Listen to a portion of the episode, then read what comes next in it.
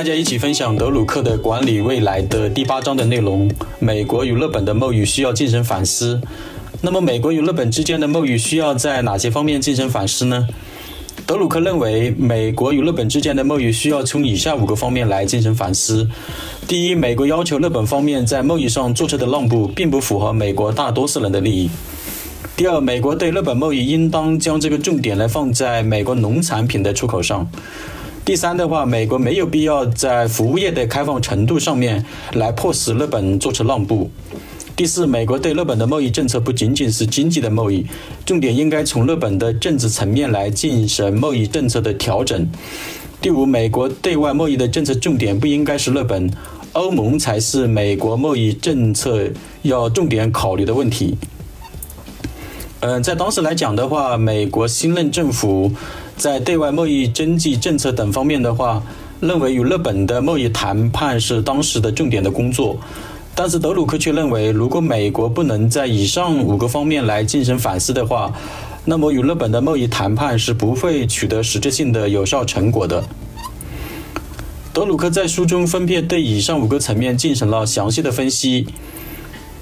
为什么说美国要求日本方面在贸易上做出的让步？并不符合美国大多数人的利益呢。第一，因为日本贸易谈判中所涉及的产品，并非是制造业和农产品。第二，取消制造业产品的进口壁垒，并不会导致美国方面在经济上的明显的一个增长。另外的话，还有可能对美国就业和外贸平衡带来负面的影响。呃，第三的话，美国产品在日本市场上的能真的这个占有率的话，呃，大约是日本产品在美国市场上占有率的两倍。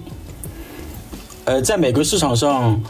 占据领导地位的日本产品的话，主要有这个汽车、电子产品等。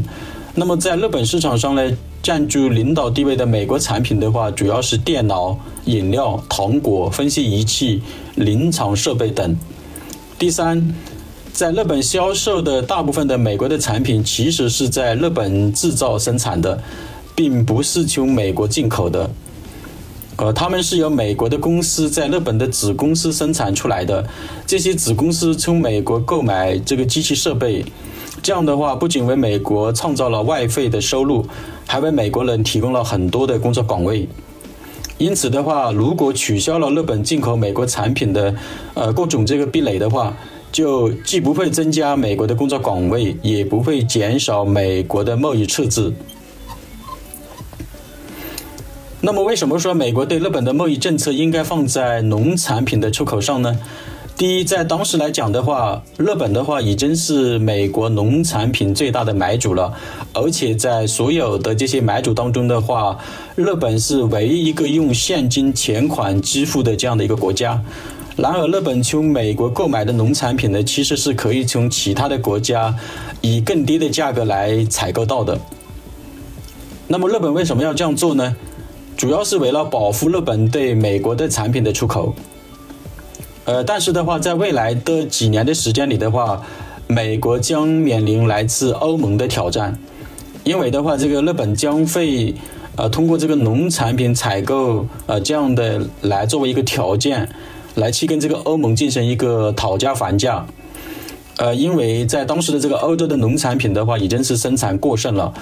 欧盟的话正在发愁，就是怎么样将这个欧盟的农产品出口到国外，来换取更多的外汇的收入，呃，这样的话还可以帮助欧盟的农民呢跟商家来获得更稳定的收入。呃，加上当时的话，这个欧盟的话已经对这个农产品的出口的话，呃，制定了这个政府补贴的优惠的这个政策等。呃，这些对于日本来讲的话，就可以降低进口农产品的采购费用了，呃，从而的话获得更多的利益。呃，第二的话，美国要求日本取消针对美国牛肉和饲料的贸易壁垒，呃，这是一种明智的做法。呃，因为当时来讲的话，日本对于牛肉和饲料的进口需求是很旺盛的，而这个牛肉跟饲料在美国的出口贸易的产品当中呢，呃，具备一定的竞争优势。那么这样的话就可以确保美国获取更多的利益。第三，美国要求从日本从美国来进口这个大米，这其实对美国的出口贸易并不会产生一个积极的有效的一个成果。呃，这是为什么呢？第一，日本大米的高价格是由日本政府垄断所导致形成的；第二的话，日本国内的大米其实已经是生产过剩了。日本人虽然喜欢吃大米，不喜欢吃其他的谷物。呃，当时因为这个大米的价格较高，那么使得这个日本东征的家庭主妇们呢，就转而来采购、来采购、来购买这个美国的小麦。为什么说美国没有必要在服务业的开放上来迫使日本做出让步呢？呃，第一的话，尽管日本对外国产品以及服务呢，呃，以及服务的这个进入的话，涉及了。呃，重重的障碍，但是对于美国的服务业，比方说银行业进了这个日本就没有涉及什么壁垒了。第二，凡是日本允许美国进入的服务领域，比如快餐、保险、外汇交易、在建承销、在建承销、建筑维修等，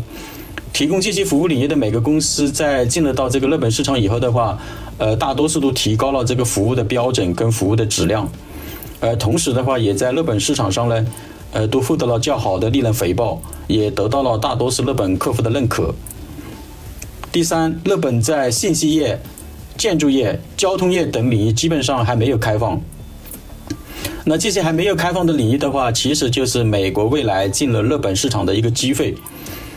呃，但是很遗憾的是，美国国内的公众以及媒体并没有意识到服务业国际化的这种出口贸易的未来的这个趋势。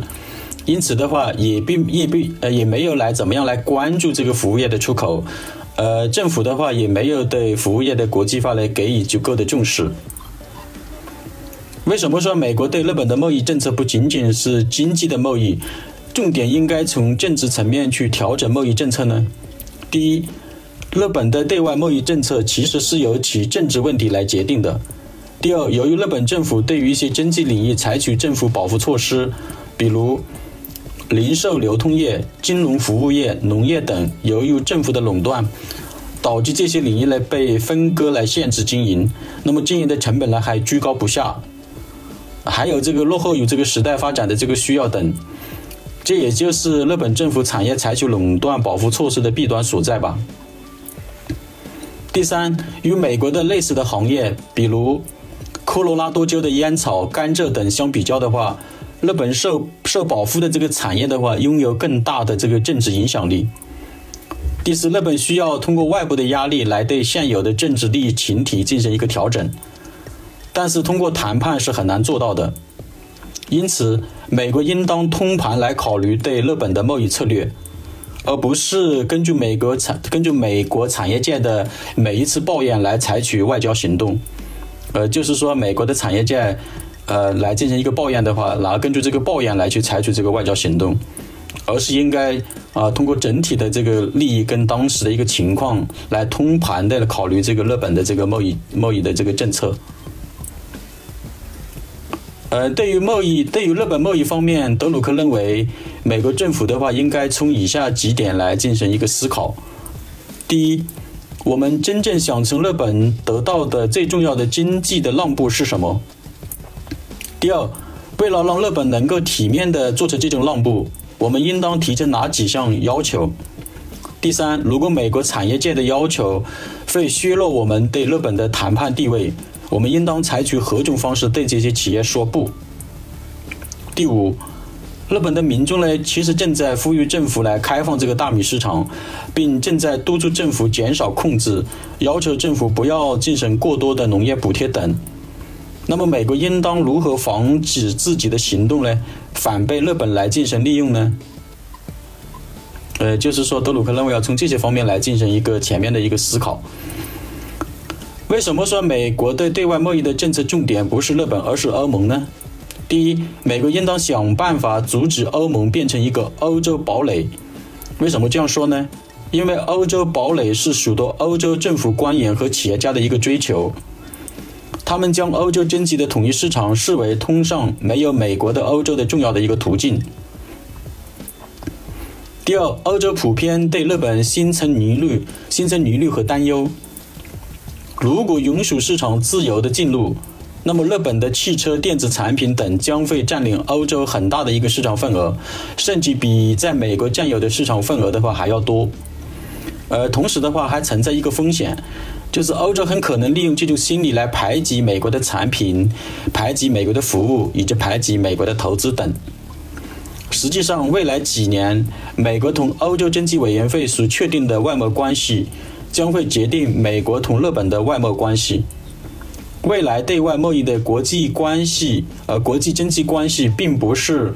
通过与日本人之间的贸易谈判来决定的。未来国际经济关系的新规则，将会是由美国与欧洲之间的贸易谈判来决定的。美国的服务。产品、投资市场等都要比许多欧洲的、比许多欧洲的国家都要开放的多。呃，就是说，美国的产品啊、服务啊、投资市场啊，呃，比起这个欧洲很多的国家来讲的话呢，要开放的更多。一旦确定了与欧盟的付费原则，美国呢不但在欧洲拥有这个优势的地位，而且美国在与日本的对外的这个贸易关系当中呢，也会获得明显的优势地位。呃，这样一来的话，美国就掌握了对外经济贸易中的话语权，能够为美国付出更多的经济利益。非常感谢您收听本期的节目内容。如果您的公司或者团队有企业管理落地培训、企业管理落地咨询的需求，请加我们方格咨询的合作微信。